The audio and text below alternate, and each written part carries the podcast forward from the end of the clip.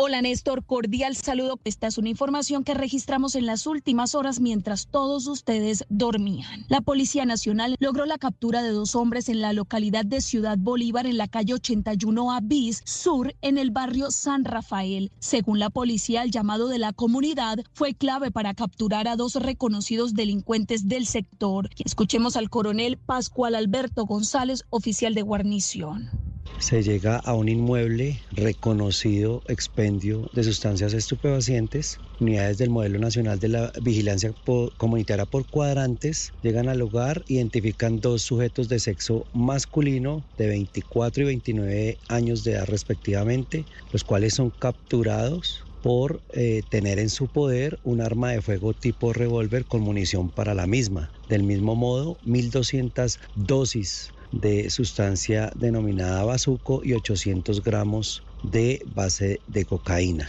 Son puestos a disposición de la Fiscalía General de la Nación por el delito de tráfico, fabricación y porte de estupefacientes y porte, tráfico y fabricación de armas de fuego. Los capturados fueron dejados a disposición de la Fiscalía General de la Nación con todos los elementos probatorios para su judicialización. Con esta información me despido, Néstor. Continúa usted con más. Merly Mota, Blue